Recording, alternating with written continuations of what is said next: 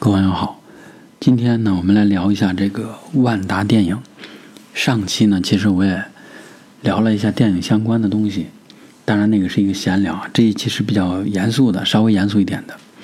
这期的标题呢，叫做从这个收入上看，其实万达电影它根本不是一个电影公司，是一个餐饮加广告公司。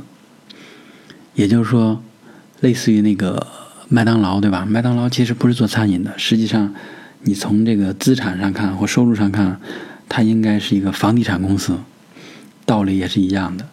这个分析万达的这个财务报表，你会发现，它的电影播放这种放映的收入，在它总的收入占比里边，其实并没有想象的那么高。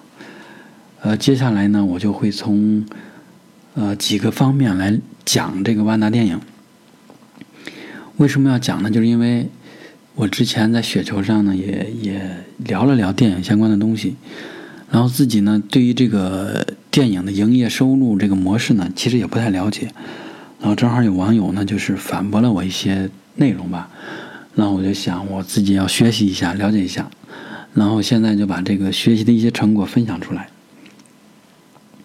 万达电影呢，就是我主要是想从这个影院的这个收入模式。然后万达电影它这个自身的经营状况、经营特征，还有万达电影的这个一些风险，这三大方面呢，我来聊一下。首先呢，我们来讲这个影院的这个收入模式。电影院其实它的这个模式就是我在全国各地对吧，开很多影院，然后购买这种播放的设备或者技术。然后剩下的就是来人来观看电影，对吧？但是其实他在这个影片这个片源这块呢，其实是跟发行方合作的，也就是说跟发行方来谈，我要播放你的电影，然后咱们俩呢按照收入去分分账。比如说我播放你这个电影，在某段时间内收入了一千万，咱们俩会在。合同里边约定，我占这一千万的收入的多少，你占多少。当然，这一千万的收入不仅仅是包括了我跟发行方、影电影院和发行方这个要分的，这里边还有一部分要扣除，也就是说扣除这个国家电影事业发展的这个专项资金，这个大概是占票房收入的百分之五点五左右。这是国家规定的，国家有法律相关这个规定啊，就是。片电影的票房收入一定要减去百分之五点五，然后作为专项资金。这个专项资金呢，可以做什么呢？就是把它作为这个扶持国家倡导的重点影片生产，然后城市电影的什么维修改造和这个少数民族地区的电影企业特殊困难的资助，以及电影经济发展有重大影响的重点项目的支持。其实也是国家从这个电影的这个。国家那个角度去考虑，把这个资金提取出来做一项财政的收入啊，这个我就不讲了。然后剩下呢就是有这个税收，还有什么附加费各种费用，把这个扣除以后，其实才是真正的应该跟发行方去分账的这个数目。具体这个分账的比例是 case by case，也就是说。来了一个来了一个这个影片，你要跟发行方去单独的聊，可能他们有一个不成文的规定啊，但是每次都是不固定的。如果这个影片比如导演比较厉害，或者这个影片很牛，那可能发行方会占的比例高一点。如果这个电影不太出名或者一般，导演一般，演员也一般，那这个发行呃这个影院可能占比就会高一些。这就是大概的一个电影院的营收的模式啊，就是单纯的说这个电影放映这一部分的。除此之外呢，其实电影电影院还有两种盈利模式。第二种呢，就是这个销售这个售卖品。这个售卖品大家应该都知道对吧？你去了电影院，你在买票或换票的过程中，他会推荐你买什么饮料啊、爆米花呀、冰激凌啊等等。这是一种对吧？这是食品类的、饮料类的。还有一种这个销售品，就是这种纪念品或者叫周边这种产品。比如说，什么钢铁侠呀，或者什么这种特别有纪念性的这种，或者说有这种呃人物形象的这个东西，IP 的这种感觉的人物存在电影里边，他都会把它做成，比如说呃纪念品或者衣服啊等等这种周边的产品去售卖，这也是一种售卖的产品形式。第三种这个收入类型啊，也就是广告。你在电影院播放电影之前，对吧？他会咣咣咣上来播放一些这个汽车类的广告啊，什么还有这个其他即将上映的电影的广告，这些都是呃电都是广告，都是这个电影公司的收入来源。因为比如说你是汽车，对吧？你是汽车厂商，你要给这个万达或者是万达或者其他的电影院去谈，你在这个某个时间段内。在什么什么频次下播放我这个广告，我给你多少钱，对吧？然后呢，还有其他的这个发行公司，对吧？你你在这个其他的电影播放的时候，你播放我这个电影的这个介绍片，这个大家都很熟了，我就不聊了。还有一种这个广告形式，就是比如说在 LED 上，LED 这个屏上，呃，还有在这个。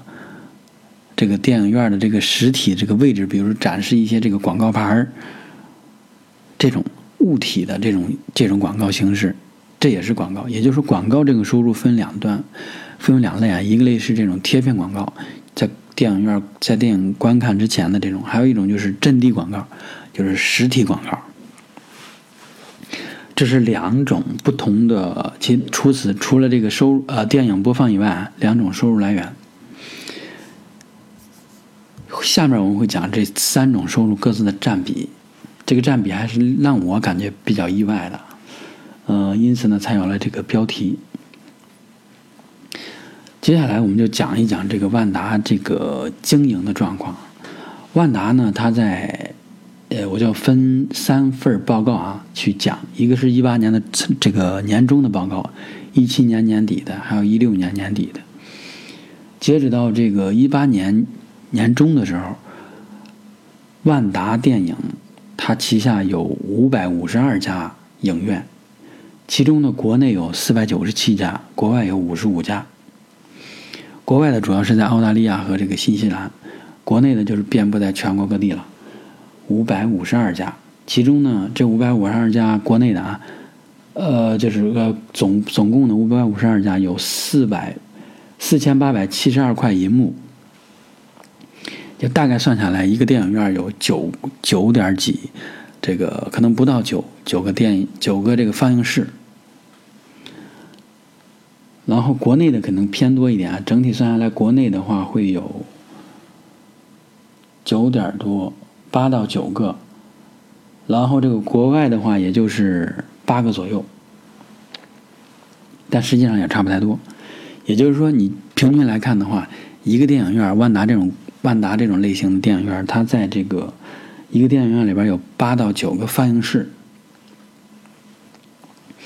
然后咱们再看这个一七年的时候，一七年呢，其实万达电影旗下有五百一十六家电影院。一八年年中的时候发展到了五百五十二家，也就是说，它这个数字在不断的扩张，它在不断的去建新的影院，然后再投新的这个。银银幕啊，去播放这个电影。一六年年底的时候是四百零一家电影院，也就是你看看出来，一六年四百零一家到一七年年底的五百一十六家，再到一八年年中的五百五十二家，我觉得到一八年年底的时候可能会达到六百家左右。要基本上现在的速度是以一年增加一百家左右的这个电影院的速度规模。去扩张，我觉得这个速度也不不慢吧，对吧？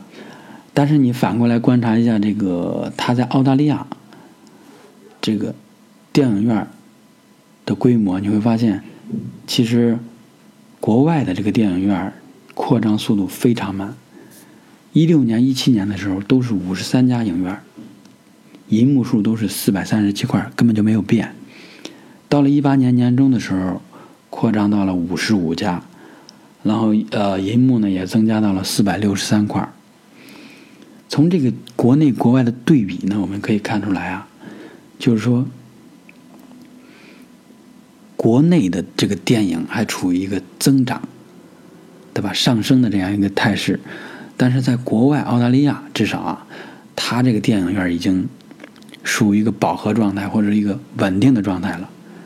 新的电影院基本上不在这两年内都没建，没有新建啊。也可能是因为这个万达的战略原因或者策略原因，但总体而言，就是国外这种发达国家里边，当电影已经成为一个稳定的消费品的时候，其实呢，这个对吧？电影的市场也就成，也就可以说到了一个天花板了。但是中国，我觉得现在这个还有几年发展的趋势。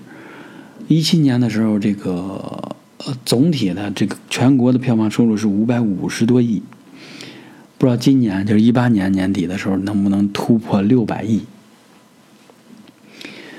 然后我们再从一个数字上来对比一下，就是这个，呃，这个观影人次和这个票房总收入。一七年的时候啊，这个国内的观影这个票房总收入是。七十点六亿，然后观影人次是一点八七亿，然后这样我们平均算一下，你会发现啊，这个就是用七十点六亿除以一点八七亿啊，然后就大概得出来一个数，这个数我大概算了一下，就是在三十多、三十八左右，也就是说，一张这个电影票，平均啊，平均呢，电影票一张也就是三十八块钱左右的这样一个票价。我指的是这个，对于这个这个这个万达来讲的这个收入啊，然后基本上都是这个收入。但是你去对比一下澳大利亚，你会发现它的一张这个票价收入是在七十人民币左右，也就是说在票价上，国内的这个电影，对吧？价格还可以有上涨的空间。当人们的收入啊、生活水平提高了以后，电影票还会涨价。从这个。电影院的规模啊，还有票价上来讲，其实国内的空间还是有的，这个发展空间还是有的。总体而言呢，就是我觉得就是对对于我们投资者来讲，就是有有意义的数字，也就是这些，其他呢我就不讲了。啊，对，还有一个收入吧，我来说一下，就是呃一七年的这个万达的万达电影的收入是一百三十亿。然后净利润是十五亿左右，扣非净利润是十二亿。一六年呢，这个收入是一百一十二亿。呃，股东净利润归属股东净利润是十三亿，十三点六亿，扣非净利润是十一亿。一五年的时候，这个收入是八十亿，归属股东的这个净利润是十一亿，扣非净利润是十亿。从扣非净利润上看，其实万达电影的这个增速啊。不太高，你看一五年十亿，一六年十一亿，一七年十二亿左右，也就是一年增长一亿，所以这个速度并不是太快。以上呢，其实就是我们讲的这个万达那个经营的一些相关的数字啊，然后再往下走，就是我们从这个刚才讲的那个三大业务模块去讲一下这个收入的占比和分布。一七年的这个观影的收入达到了八十三亿，呃，广告收入二十三二十四亿吧，商品啊这种餐饮的销售是十八亿，当然还有其他的这个收入来源啊，也就是说从收入上看呢，观影确实是一个大头，占到了百分之六十多，广告是百分之十八，这个呃商品销售是十三点几。这个数字其实跟我们普通人的这个理解也一样，就是说电影院你本来你的这个收入应该是重头就在这个电影的播放放映上，但是呢，就是我们刨出这个营业成本以后啊，你看这个毛利，它会形成一个反差。呃，一七年观影的这个毛利收入啊是十亿，广告收入是十六亿。这个商品销售是十亿，十点八亿。也就是说，一七年的时候，你看这三大模块的收入，观影收入是最低的，广告收入是最高的，其次是餐饮，这个这个这个不能叫餐饮吧，就是消费这种商品的收入。看到这些数字，你就会发现，哎，电影院这个收入，这个真正挣钱的这个净利润啊。占比最高的竟然是广告，也就是我前面说的什么广告呃电影放映之前还有什么阵地广告这些。其次呢是卖爆米花，对吧？卖饮料，卖什么冰激凌，卖纪念品这些东西，能卖到十亿。也就是说，这个电影院其实本质上好像是一个餐饮公司加广告公司，对吧？然后这个放电影的收入占比。还不到三分之一，这是一个很令人吃惊的一个数字啊！但是我又分析了这个一六年，包括一五年，其实呢，大概都是这样一个比例。一六年的话，就是观影收入稍微高一点，达到了十三亿；这个商品销售呢是八亿，广告收入是十一亿。但整整体而言，其实还是大概是那个比例，也就是说。这个观影收入的这个贡献的毛利，其实并没有我们主观意向想的那么高，所以呢，你就会发现，哎，电影院其实它无非就是说把人聚过来，对吧？有人，人来以后，每人手里肯定要有一张电影票。除了电影票以外，人们还会买一些这个爆米花呀、饮料啊等等。这个收入其实。真的不少，可以这么讲，就是你如果有一些经验，你去买这个饮料，对吧？买爆米花，怎么着也得花一个六十甚至到一百左右。我说指的是两个人啊，就你随便买点东西吃的这种，就会达到这个规模。你再想一想，你的票值多少钱，对吧？你可能是在淘宝啊、什么美团啊等等其他渠道买的，这个 这个票可能也就三十左右一张，再加上什么优惠呀，也就五六十块钱。当然，并不是说所有看电影的人都会买这个零食吃，但无论怎么样，这个这个这个收入这个数字贡献的毛利这个数字是在这儿呢。另外呢，我再说一下这个广告这个收入。广告这个收入呢，我觉得，呃，它是这样这样算的，肯定是说，比如说你是这个广告这个投放方嘛。我是这个电影院，我在跟你聊广告的时候，我跟你要钱的依据是什么？我会告诉你，哎，我每天给你放映多少次，对吧？然后人均，比如人均这个人流，或者是这个，呃，观众的数量是多少？这样我就给你算出来一个数。但实际上，我以我上周去工作日啊去看了一场电影为例，只有我自己。所以它前面播放那些广告啊，什么 LED 屏啊，其实真正收到的效果并没有，我觉得啊，并没有它付出的那么高。但实际上呢，由于这个电影院呢，它是一个相对，嗯，怎么说呢，相对商业化和高端的这么一个场所吧，所以它在这种场景下，它的广告收入或者广告费用，给这个客户要的广告费其实并不低，因此呢。所以能看到这个广告费贡献的这个收入呃毛利啊，也不少。上面就讲的这个基本的经营状况以及它收入的这个占比分布情况。然后我们在下面再讲，就是也是跟它经营相关的，就是说万达电影跟其他的电影电影院有什么不一样？我个人觉得，就是第一个就是说万达电影院呢，它附属于万达广场，对吧？或者是一些。跟他有这种深度合作的这种地产商吧，主要还是万达万达广场。也就是说，他用自家的或者是用兄弟公司的这个这个这个物呃这个场所，他所以呢，他应该有一定的优势。比如说，要分析这个呃这个万达万达广场，它这边人流情况是否适合开电影院。我觉得他都能够拿到一些比较真实的数字，对吧？供他来决策。这个呢，比一些比如说蒙着头，或者说用第三方调研公司去调研，是吧？这个地方是否这个商圈是否适合开电影等等？我觉得开影院，我觉得这个会有一定的优势。另外一点呢，我觉得就是在万达这个，也就是它其实这一点在它的财务报表上也有体现，也就是说，它这个是标准化的连锁经营模式，是一个可复制的模式，可以快速的复制到全国其他地域、其他商圈我观察呢，其实大家也差不太多，但是呢，确实在这个服务啊，还有一些这个设备的标准化呀等等，万达要做的会先进一些。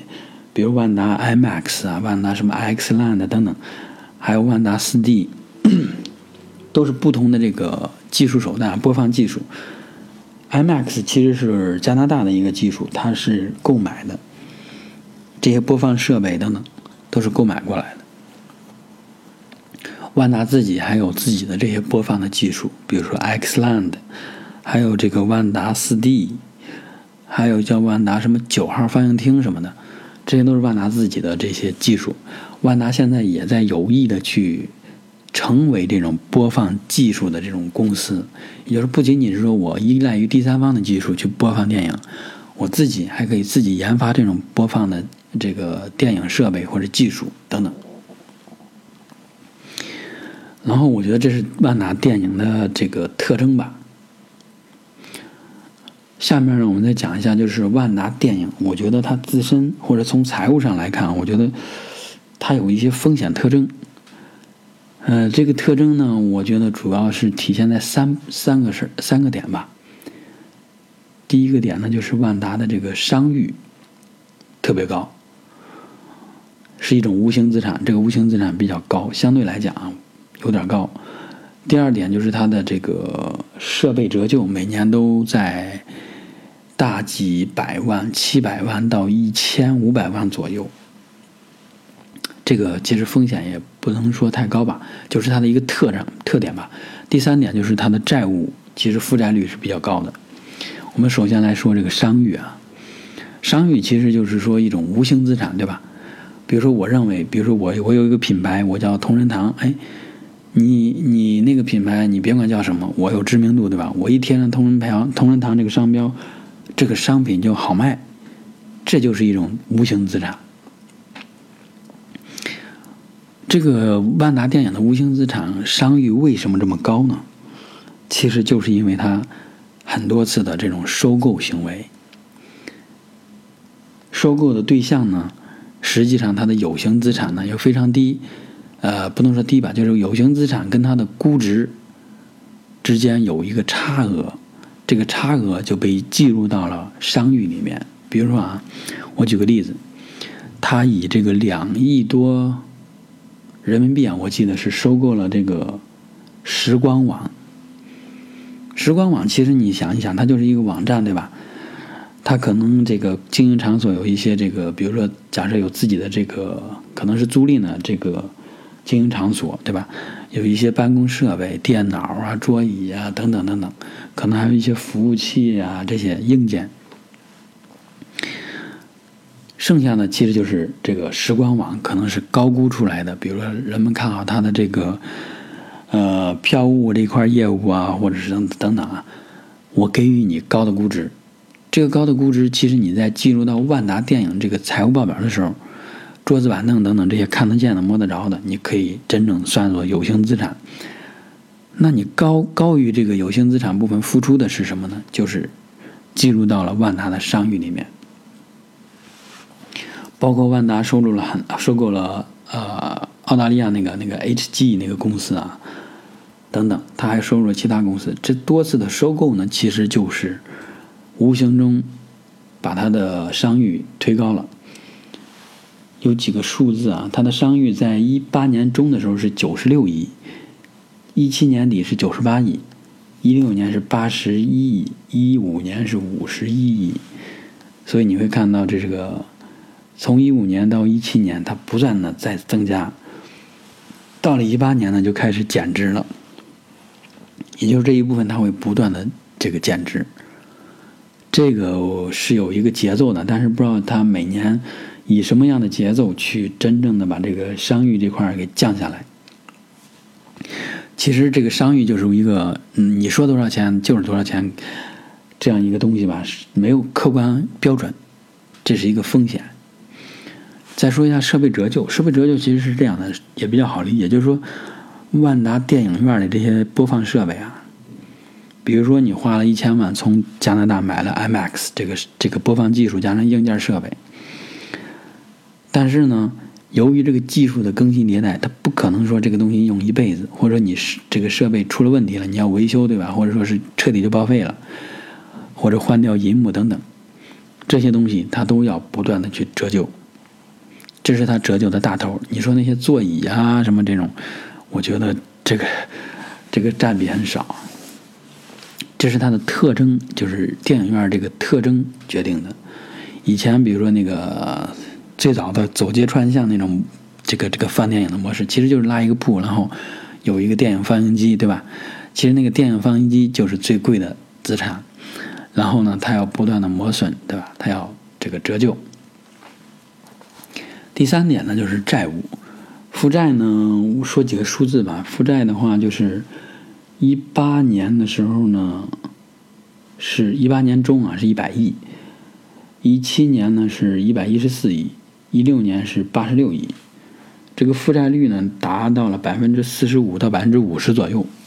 这三年啊，就是到一七年、一六年到一八年年中，这三个财务时间节点都是在这个水平上。嗯，我比较懒，我没有看其他的这种电影院它的负债率，但是我觉得这个负债率其实并不算低呀，相对于它的市值和相对于它的资产来讲，都不算低。这个原因，我个人觉得就是因为，呃，第一呢，就是万达电影它有很多这种战略布局，对吧？它要去扩张，它要不断的兴建、修的呃兴建、修建新的影院啊等等，所以它需要钱。另外，我个人不太确定是不是说跟这个万达这个地产呀这种，他甩掉重资产要搞轻资产，是不是有一定关系啊？就是内幕交易等等，我不太确定。所以这三点呢，我觉得就是是万达电影一些风险点吧。其中最高的应该就是这个商誉，其他的呢？其次就是这个债务，然后最低的就是这个设备折旧，其实这是正常经营吧。然后以上呢就是我刚才讲的这个万达电影的经营模式，对吧？它的风险。然后你要说这个万达电影总体而看呢，是不是一个非常好的投资对象？我只能说它是一个比较稀缺的，或者有相对来说有价值的这么一个投资对象。你说价值度有非常高吗？我并不太认同，因为从财务报表上来看，比如说它的这个，呃，净资产收益率其实也就是每年在百分之十到百分之十五左右吧，可能前几年比较高，一五年之前可能稍微高一点，但是近三年来讲的话，都在百分之十左右，而且今年我看这个一八年的这个财务预告啊，也就是说它今年的这个净呃净利润啊。归股东的这个净利润，也就是在百分之呃十三亿到十五亿左右，这个其实跟一七年比起来没有增长。好在有一点，我觉得是可能有一个概念吧，也就是说阿里巴巴入股了这个万达电影，你可以从这个股东列表里看出来，叫做杭州珍稀投资管理有限公司，它其实就是阿里巴巴这个对外投资的一个。公司啊，一个子公司。好了，我觉得以上呢，其实就是我就是这两天看了一下万达，看了一下电影相关的这些东西，然后分析出来一些东西，就这么点儿。呃，具体这个万达电影的股票，呃，电影电影的股票能不能买啊？我觉得呢，就是可以买。以现在的价格呢，你可以稍微买一点。但是你要说这个万达电影现在是不是真的估值的低峰，我不太认同，或者说它的价值点价值呢非常高，投资价值非常高，我也不太认同。我只是觉得，呃，作为这个电影或者娱乐这个行业里啊，你要如果想买点东西的话，我觉得电影这个万达电影还是值得买的。你要说把你所有的钱都投在这上面，我觉得我不会这么做，至少我不会这么做。另外就是我最近呢也在观察，就是这个，呃，可能是由于年底的原因吧，有很多影院其实现在的这个票房的这个这个入座率啊非常低。还有一种原因，也有可能就是说，我觉得电影院这个模式啊受到的冲击，也就来自于互联网模式，或者说是这种智能的终端设备。这个可以作为这个这个万达电影这个股票投资的时候，我觉得应该有的一种风险吧。也就是说，现在你想一想，你是不是说，呃，经常有一些这个这个呃视频网站的会员，你购买，我是买了这个优酷呃不是，买了爱奇艺的会员，它里边会有一些电影，虽然更新肯定比不上电影院。但是它那里边已经基本上满足我的这个观影需求了，然后自己比如说在手机上，在这个电脑上看一下，或者投投到这个电视上去看一下，我觉得哎，这种体验呢也不错，在家里看看，对吧？还有一种呢，就是这个现在的电视呢都是智能的，比如你无论你买的乐视啊、小米呀等等，它里边都内置了很多这种。电影播放的这个这个模块，你可以去看电影这个栏目，对吧？然后里边有付费的，有免费的，你可以单次的观看，对吧？我比如说我看这个电影，如果它支持单次观看，我可能支付五块钱就可以看了。还有一些呢，是你必须买小米会员、优酷会员、爱奇艺会员等等，你才能看的，对吧？还有乐视会员。这种其实就我觉得也是在竞争或者是在这个抢电影的这个电影院的这个市场，所以未来如果这个智能化的设备或者手机呀，还有一些其他终端都内置了很多这种影影视的娱乐的东西，无形中我觉得人们对于这个电影的需求就会在家里或者在公司啊等等其他非电影院这个场景下。就得到了满足，所以呢，去电影院的动力就变得非常弱了，或者有的就喜欢那种看的大屏幕，对吧？或者喜欢那种感觉，他才去。所以我觉得这是一个这个买万达电影这个股票的时候，你应该考虑到的未来的发展的大方向、大趋势。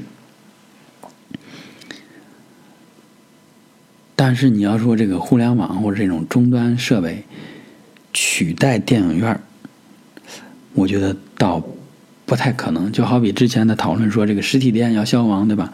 最终大家都去上网买东西。但现在呢，你会看这个，无论京东啊，还有苏宁啊，还是天猫啊等等，他们要回归到了线下，对吧？自己去开实体店了。所以这个东西呢，各有利弊。互联网的这种模式，并不能完全替代线下。好了，以上呢就是我今天讨论的这些内容。感谢大家。现在已经过了一点了，我一会儿就把它发上去。谢谢大家，拜拜。